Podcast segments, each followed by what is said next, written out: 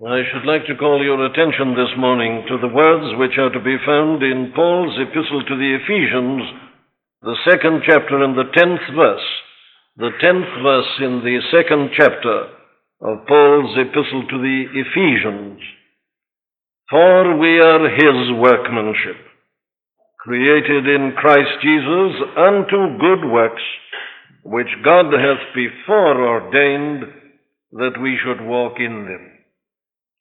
For we are his workmanship, or as indeed it should be put according to the original, his workmanship are we, his workmanship, created in Christ Jesus unto good works, which God hath before ordained that we should walk in them. We already have glanced at this uh, great statement last Sunday morning when we took it in its context in connection with the two previous verses, verses 8 and 9, because these three verses together, as we saw, are a composite uh, statement. And uh, therefore, before we come to take this verse on its own and separately, it was right that we should have taken it as a part of the argument which the apostle puts before us in the three verses together. The argument, you remember, was this that our salvation is entirely of grace. It comes from the grace of God. There is no boasting that's excluded altogether. We mustn't even boast of our faith. We mustn't turn even faith into works. We are saved by grace through faith. Faith is the instrument and the channel, it is not the determining cause. Now, that was his uh, great argument, you remember, that uh, it is all by grace and of grace. And he puts that to us in a negative and in a positive manner. And in this tenth verse, uh, he brought out what is in many ways his final argument. He says, uh, it is entirely of grace. It's not of yourselves. It's the gift of God, not of works, lest any man should boast. For, he says, the thing is impossible. It's quite monstrous and ridiculous. Because we are his workmanship. His workmanship are we. And indeed, he says this can finally be clinched by the fact that uh, the good works that we are to perform as Christians are works that uh, are already before ordained that we should walk in them. Even the very works that we do as Christians are prepared beforehand for God, uh, by God, uh, that we might walk in them. Well, now there we have looked at it in uh, that manner, and uh, therefore, chiefly, we looked at it in a negative way. But it's such a, a mighty and such a glorious statement that it would be very wrong indeed uh, to leave it uh, just as that. It is a part of the argument, but it is a statement in and of itself, a positive statement, and one of the most important and vital statements that we can ever consider together. Here we are given one of these extraordinary definitions by the Apostle of what it means to be a Christian. And uh, there is, I suppose, no more exalted statement of it than just this that we are God's workmanship. Now, that is the truth about us all as Christians. And that is the truth about the Christian church. And it is our business to learn to think of ourselves in that way. And it is only as we think of ourselves in that way that we shall truly function as Christians. Now, I would again say that it seems to me more and more that all our troubles really come out of this one fact our failure to realize the truth about ourselves and our position as Christians. The central trouble with us, and it's an astounding thing to realize, is just the kind of initial failure to have the true view of all this. We are so much the creatures of tradition and traditions. We, we start off with the wrong ideas. Everybody starts with a wrong conception of Christianity. We will persist in thinking of it, uh, of it as just being good or doing good or something like that. And it's extremely difficult to, to shed that idea. But that is something which falls so hopelessly short of this great New Testament conception. These New Testament Christians are constantly being exhorted to realize the privilege of their position. Though they were but a handful of people in a great pagan society, they're always being told to rejoice. They're being told to consider their wonderful destiny. They're being reminded of who they are and what they are, and they're told to lift up their heads and to go forward in a triumphant manner. Well, no, that uh, is all done, of course, because the New Testament uh, expounds the true doctrine concerning the Christian as to uh, what he is, so that we can put it like this. Are we filled with this sense of privilege and of joy? What's our understanding of being Christian? What's our view of the church? Now, I think you'll agree with me when I say that, speaking generally, we always tend to think of it in some human terms. And we tend to think of the whole church of God as a human institution and society. The activities of men and what men are doing and not doing, and uh, committees and gatherings and organizations and things like that. Well, all these things are a part of it and they're essential, but they're not really the church. That's not what makes the church the church. And it's exactly the same thing with regard to the individual Christian. Uh, are we confident this morning? Have we got assurance as we consider ourselves and think of our whole Christian life and all that belongs to that life? Do we think of it solely in terms of ourselves and what we are doing or proposing to do? Or do we see ourselves as part of a, a great process? Do we realize that we are having the privilege of being brought into this great scheme and this great plan? Now, that's the kind of thing that the apostle is here putting before us in a positive manner. And let us therefore come immediately to consider the terms that he uses as he does so. Now, his first proposition is this We are God's workmanship. That's the first thing that we've got to realize about ourselves as Christians.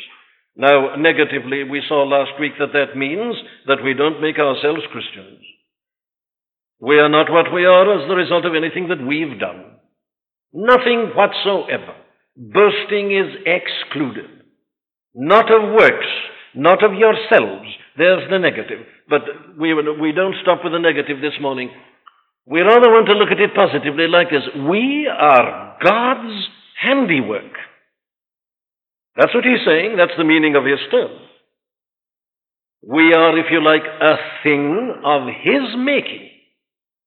Now, this is to me the most uh, remarkable and the most thrilling thought that uh, we are something that is being made and fashioned by God. Now, you can think of this individually, we can think of it of ourselves as Christians, and we must think of it as being true of the whole church. Now, again, I think the best way, perhaps, of putting this is to put it in the form of a question. Are we habitually thinking of ourselves in that way. Isn't it uh, less true to say of most of us that we will persist somehow in thinking of God as being entirely passive?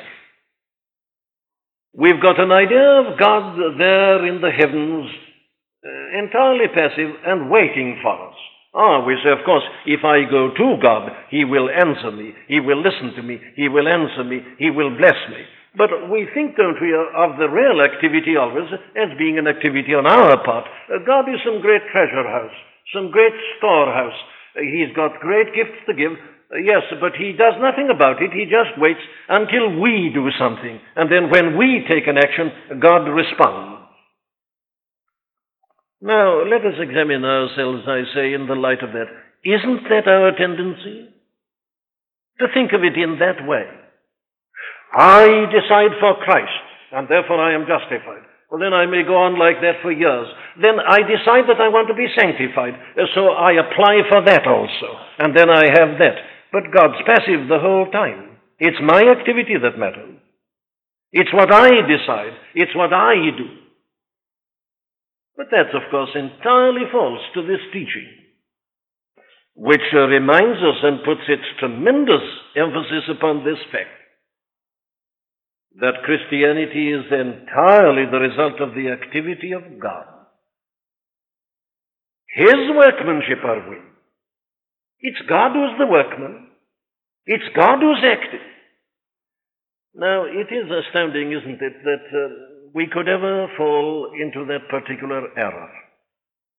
Because the Bible is nothing but a record of the activity of God. How is it possible that anyone can read an open Bible, starting with the word in the beginning, God, and then go on to think of the whole thing as the activity of men? It's God who acts right through. He made men, He made the world. Man sinned, God went after him. It's God who called Abram. It's God who created the kings. It's God who called the prophets. It's God who gave the law. It's God who gave the instructions about building the tabernacle and the temple. And it was God in the fullness of the times who sent forth his own Son. It is his workmanship. God's activity from beginning to end. And yet I say the pathetic uh, fact is that even as Christians, we tend to forget that and to think even of our Christian life and of our being Christians at all in terms of something that we've done or something that we've maintained. I say that even if we start in the right way, we tend to slip in the other idea later on, and we will persist in thinking of God as being more or less passive and simply ready to respond to what we do and to what we desire. But the very term the apostle uses here should make uh, such thoughts quite impossible. God is the workman. God is the one who is fashioning. It's a tremendous picture, this, of God as a kind of artist, if you like, as some kind of artificer. God uh, we must think of, according to this picture, as in some great workshop. And there he is forming and fashioning and bringing something into being. Now, this is, as you realize, a very characteristic uh, biblical idea with regard to God. Take the uh, pictures which we are given in many places in the scripture of God as a potter. You get it in the Old Testament you get it in the New Testament. This same apostle, in writing to the Romans, you remember, in the ninth chapter, uses that very argument. There is a lump of clay.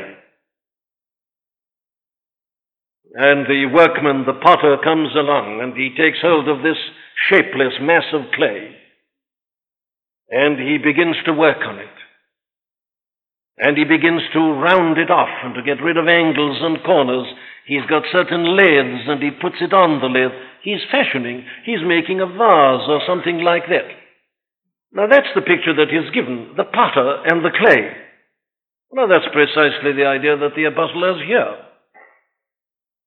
That uh, God is the workman, and we are the clay that's being formed and fashioned. The work is His, not ours. So that you can think of it in those various terms the workman, the, the, the artist, who is producing something. Indeed, the apostle uses another term that is still more explicit. We are his workmanship created in Christ Jesus And that takes us right back, of course, uh, to the original idea of creation. In the beginning, God created the heavens and the earth. What's creation? Well, the very idea of creation is this that something is made out of nothing. That is the essential idea in creation. Something made out of nothing. It wasn't there before, but it's now brought into being. Well, now you notice that that is the kind of way in which the apostle thinks of the Christian. So that we must say farewell forever to all ideas of improvement and of self improvement, especially. The fact is about the Christian that he is a new creation, a new creature. God, the creator, God, the potter, the artificer, God, the great maker, the great worker, has brought something into being in my life that was not there before. That is what makes me a Christian. And I'm not a Christian apart from that. So that to talk about Christian nations and a man being a Christian because he belongs to a certain nation is just, of course, a blank denial of the whole biblical teaching. It's God's action, a specific action, a new action. The God who at the beginning, as Paul puts it, in the second epistle, you remember to the Corinthians in the fourth chapter and the sixth verse, God who commanded the light to shine out of darkness. In the original creation, that same God, in the same way, God who commanded the light to shine out of darkness, hath shined in our hearts to give the light of the knowledge of the glory of God in the face of Jesus Christ. Now that's what it means to be a Christian. Nothing less than that. Oh, how can one put it? What concerns me this morning is not simply that we should have the right idea, but that we should all uh, come to see that what a travesty of Christianity is this idea that we are Christians because of something we are or something we do. And to fail to realize that He is the great actor, the great workman, the great artist. I say again that I know nothing more wonderful than this. Than that I, such as I am this morning, am something that has been brought into being, something that has been fashioned by God Himself. That I'm like clay in the hands of the potter. And that as I think of my Christian life in this world, I must stop thinking of it simply in terms of what I do and am going to do, but rather think of it in terms of what God is doing to me. That I'm in the hands of the great Maker, in the hands of the Creator, and that He is working in me and upon me. Now that's the Apostle's conception here. We are His workmanship, He is the worker. Well, now let me try and put it a little more in detail because I believe that the more we understand the detail of this, the more it will amaze us and thrill us. How does God do this work? It's His work. How does He do it? Well, the first thing we have to emphasize is that it is in and through the Lord Jesus Christ, created in Christ Jesus. That's always the case. We've already seen it in verses 4 to 7, where we've been told that we've been quickened with Him, raised together with Him, seated with Him in the heavenly places. In other words, we can put it like this God makes us Christians by applying to us, by mediating to us, that which He has done for us in Christ. It's all in Christ, therefore. It's in Him in His person. It is of His fullness that we receive, and grace for grace. We receive the benefits of His death. We receive the benefits of His life. We receive His very life itself. It all comes to us from Christ. So that is how God does it. He has sent forth His Son. Then He brings the Son to us. Or to use another scriptural term, He forms the Lord Jesus Christ in us. That's what he's doing. He is forming Christ in us. My little children, says Paul to the Galatians, for whom I travel in birth again, in order that Christ may be formed in you. That's the idea of being a Christian. You see, it's a great mystical conception. It's a vital conception. We are all together at this point, outside the, the, realm of these little works and our little decencies and moralities. Christ being formed in me. Well, how does he do that? Look for a moment at the means that God employs to form Christ in us. Take my illustration of this workshop or this factory. You can go to a shop and there you see this finished article for sale. That beautiful bowl, if you like, or that beautiful vase, call it what you like, whatever it is. There it is. Well, uh, how has that come into being? Well, you may be fortunate enough to be taken on a visit uh, to the factory. Have you ever been to a glass factory or something like that? I remember once visiting one in Venice. And there you saw men actually making these wonderful things which you'd seen in a finished form. And you were rather amazed when you saw the first beginnings. Well, it's something like that that we have to do. How does God, I say, produce this finished article, the Christian? Go to the workshop and there you will discover exactly how it's done. And we are told in this very epistle how it's done. The first thing we become conscious of, of course, is the Holy Spirit. You've noticed the great order in Scripture God the Father, God the Son, God the Holy Spirit. The Father plans, He sends the Son to do it, and the Son sends the Spirit in order to apply it. And God works in us, and God makes Christians of us, and God fashions us according to the image of Christ, or forms Christ in us, use any of the terms you like, primarily uh, by the work of the Holy Spirit. So that you see, you think of the Holy Spirit in you. Know ye not that your bodies are the temples of the Holy Ghost? says the apostle in writing to the Corinthians. The Holy Spirit is in us if we are Christians. We can't be Christians without having the Holy Spirit in us. And He works in us. We shall consider in a moment exactly how He works. I'm simply introducing you to the moment, at the moment, uh, to the means that God employs. There is this constant activity of the Holy Spirit in the individual Christian, in groups of Christians, in the church.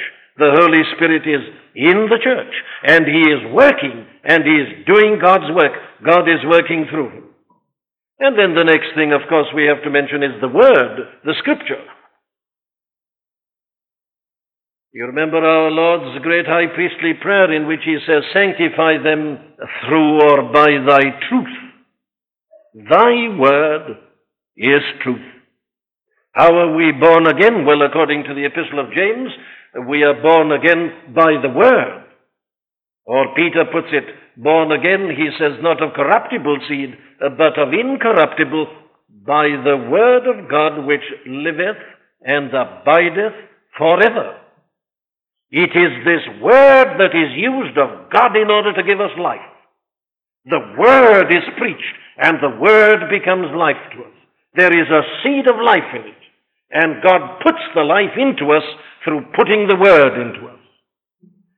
Now, you get that same idea here in the fifth chapter of this very epistle, uh, where we are uh, told about the washing, the sanctified, the cleansing, the washing of water by the Word.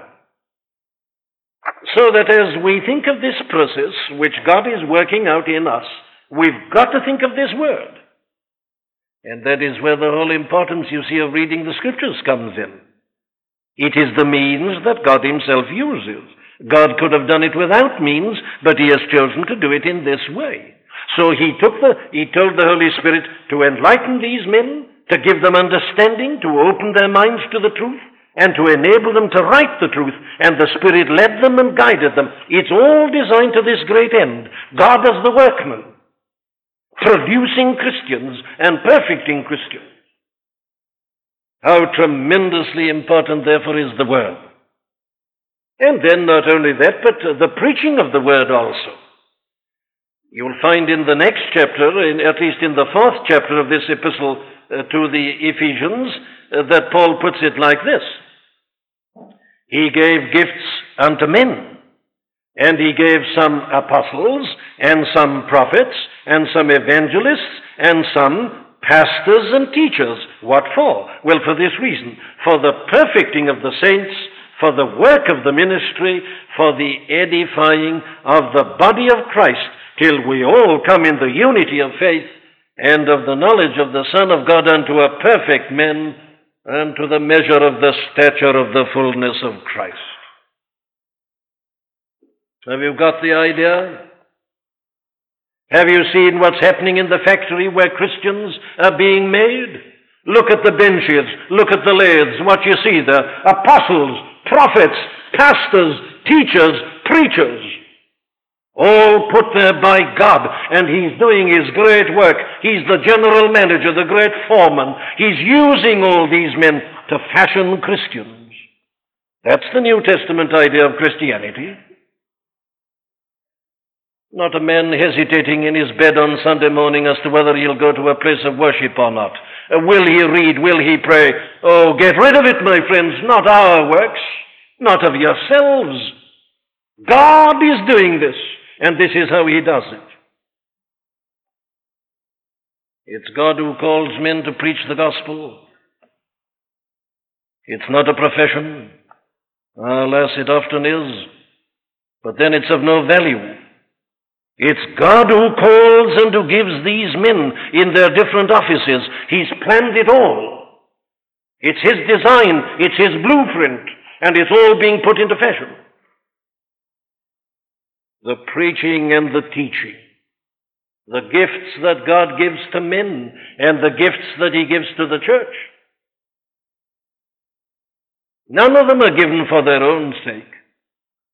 They're all simply given in order that God can use them, in order to bring to pass this great purpose of His. What else? Well, then we find that element which was uh, put before us in that uh, 12th chapter of the Epistle to the Hebrews that we read together just now. Circumstances and chastening.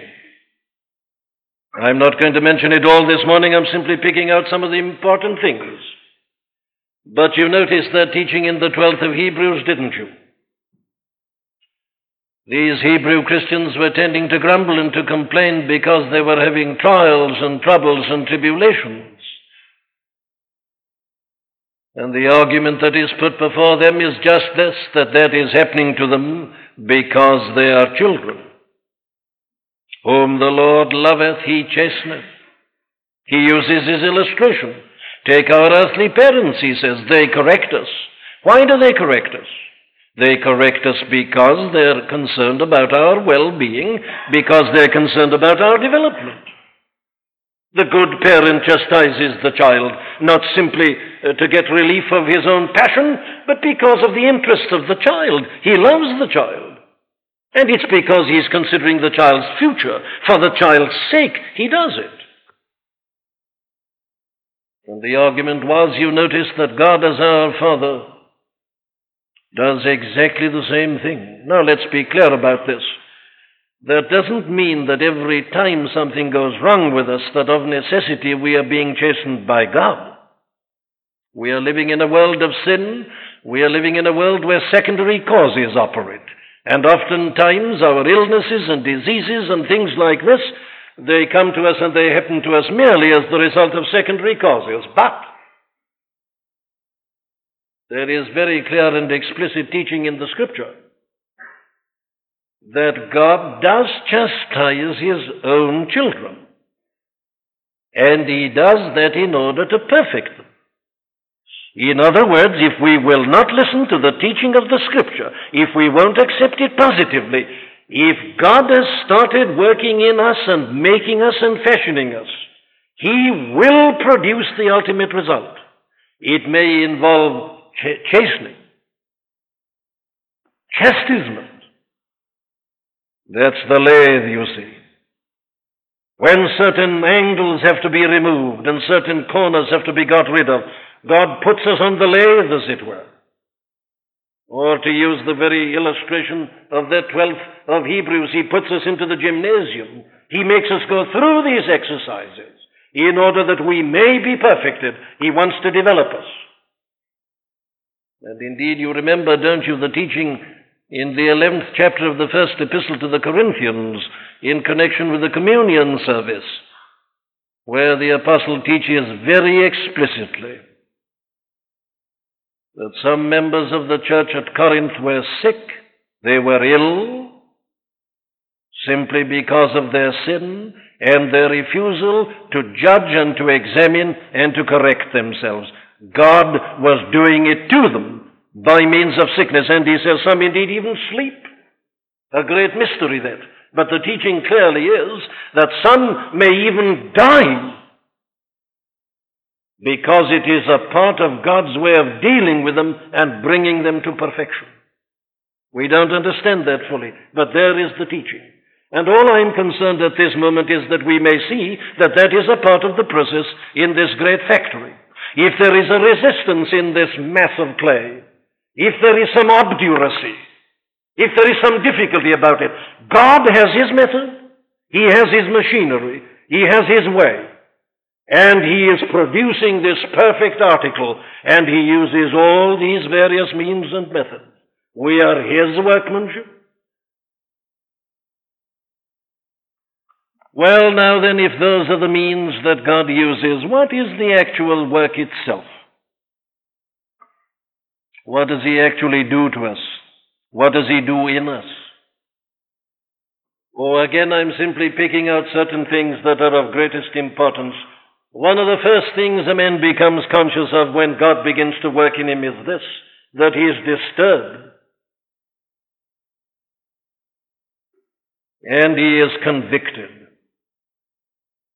Look back into your own experience, and I'm certain you'll see it. You were living life in a certain way and going along in a certain direction. There were thousands doing the same thing.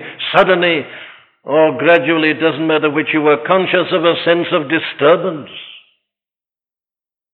Somehow or another, you were not as happy as you'd been before. Questions began to arise in your mind. You notice how I put it. I didn't, I didn't say that you sat down and said to yourself, now I'm going to start thinking. Not at all. Questions arose in your mind. Isn't that it? Where did they come from? They came from God. That's the work of the Holy Spirit. Conviction of sin. A man's arrested. He's pulled up. He's disturbed. He doesn't understand it. He's annoyed about it indeed. He tries to shake it off. He may take to drink. He may plunge into business. He may try to be wealthy. Anything to get rid of it. But there it is. Something's happening to him. We are his workmanship. He chased me down the night and down the day. He chased me down the labyrinthine ways of my own mind, the hound of heaven, from whom I cannot escape. Do you know what I'm talking about? That's his workmanship. Conviction of sin. Disturbances. These curious interferences and interruptions. This sense that we're being dealt with.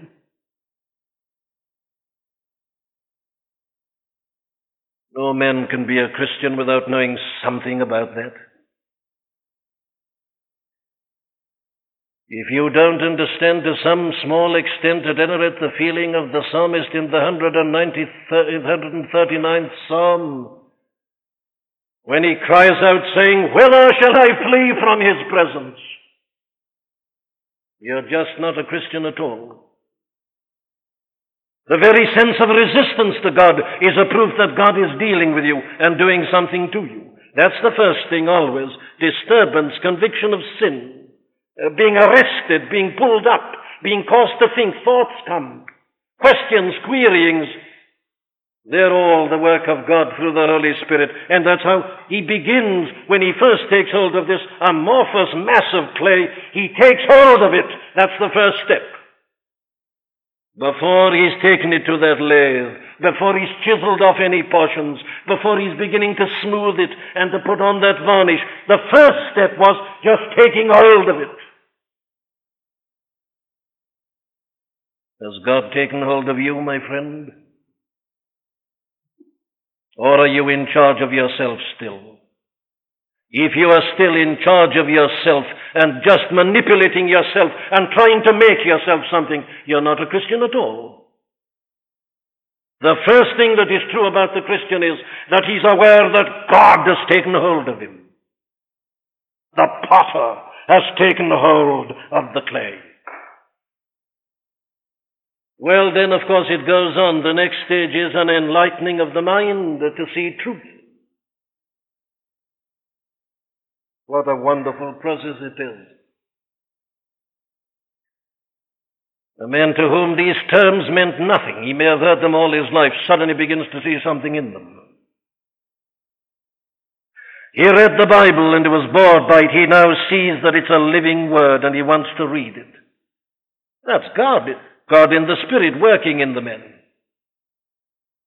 And opening his mind increasingly to a perception and an understanding of the truth. We are his workmanship. It's he who's doing it, putting in the thought, the light and the power of the Spirit, God opening things out, the Word opening, our eyes, the understanding opening.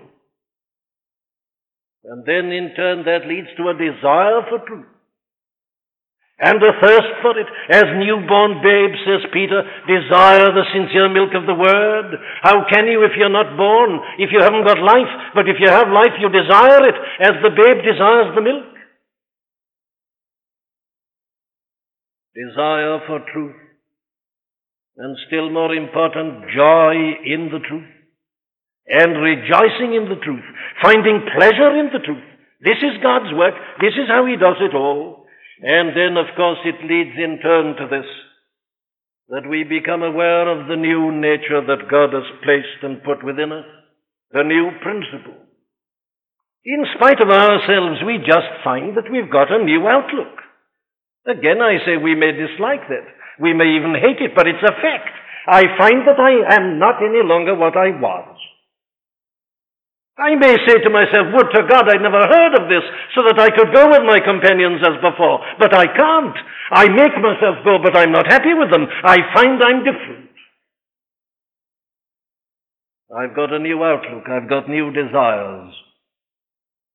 And I've got new powers. We are His workmanship. He is the potter and we are the clay.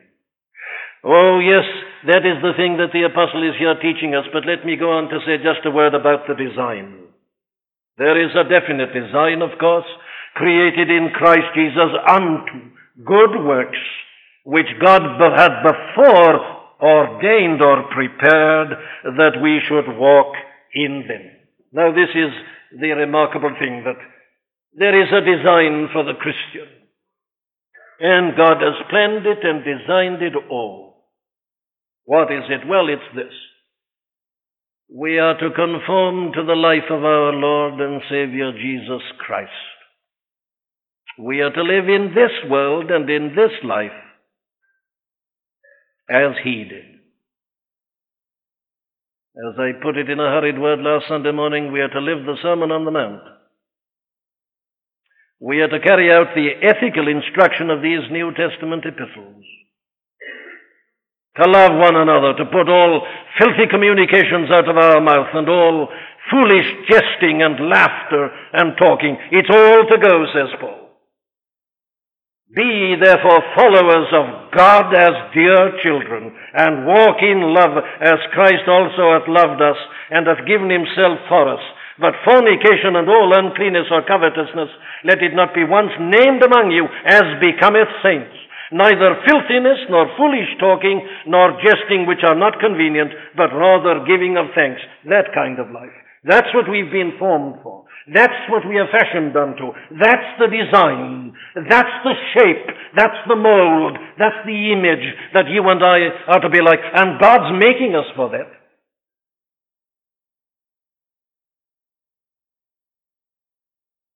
But that's in this life. Would you like to know what the ultimate design is? See, this is a process. You don't become perfect in a second. Sanctification is a process. And God puts us through the process by the means that I've already indicated. Do you want to know, I say, the result of it all? Well, this is the ultimate. This is what will be true of us in glory, in eternity, when the work is really finished.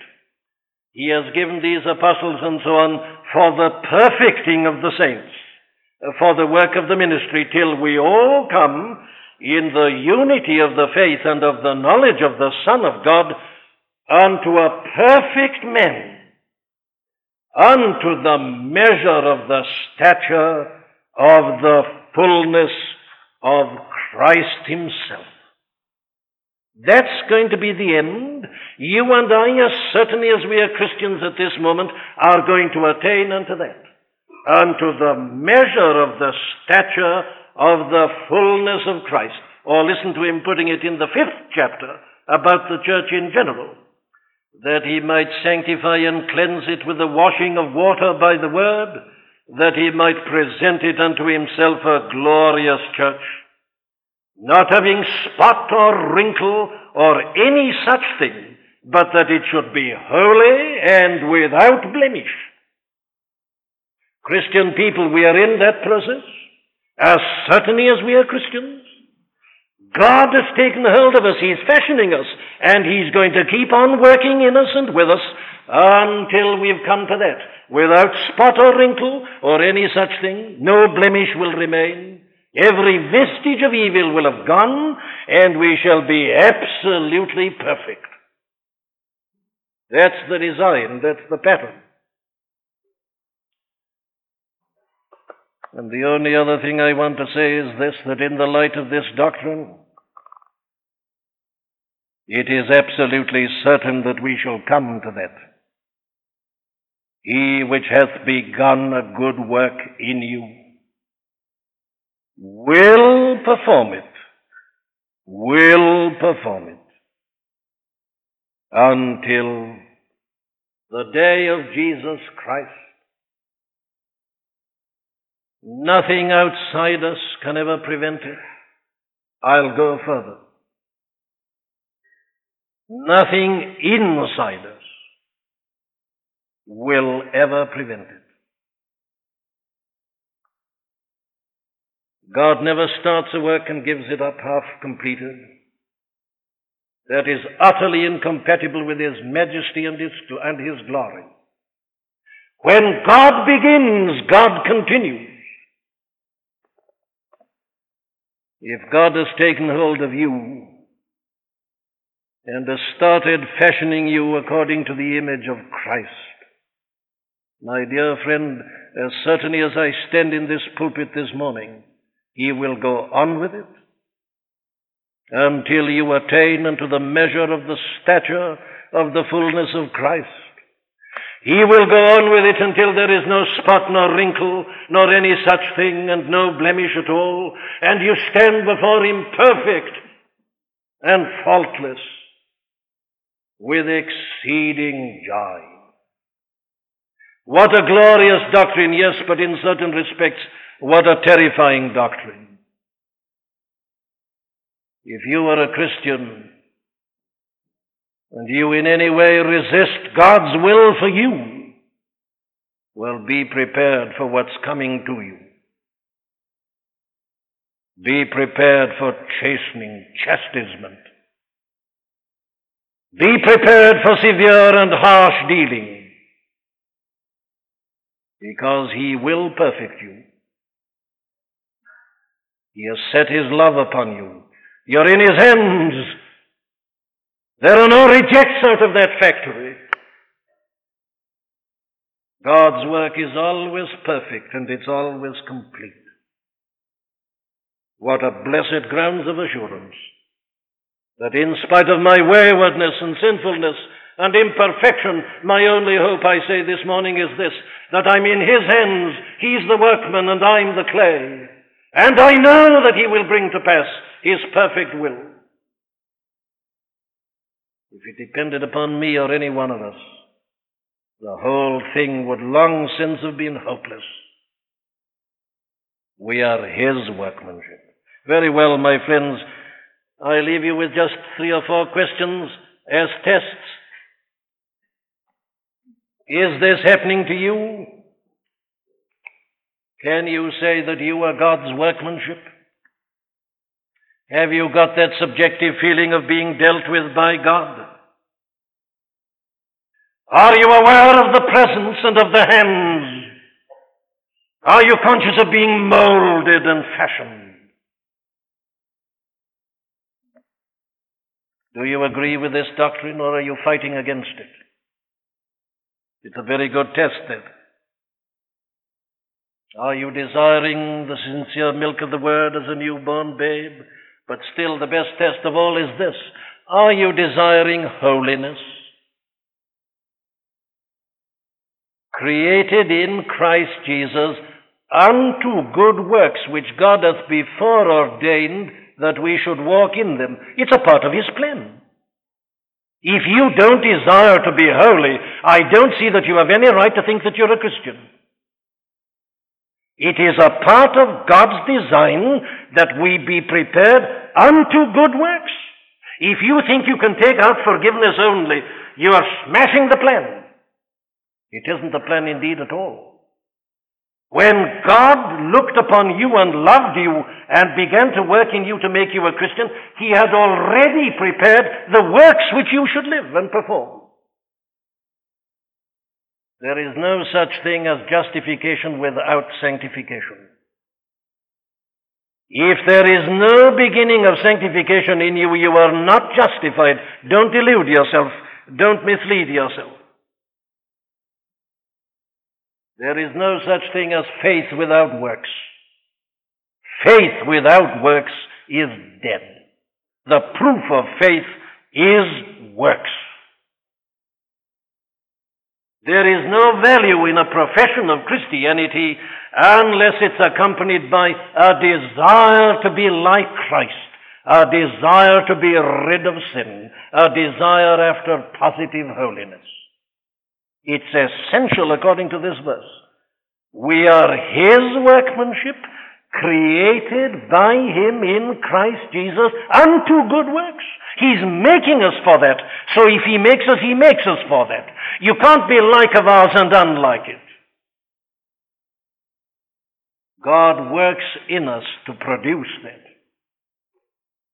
So the final test of whether God is working in us is that we desire to be more and more like Christ, holy and pure, separate from the world and from sin,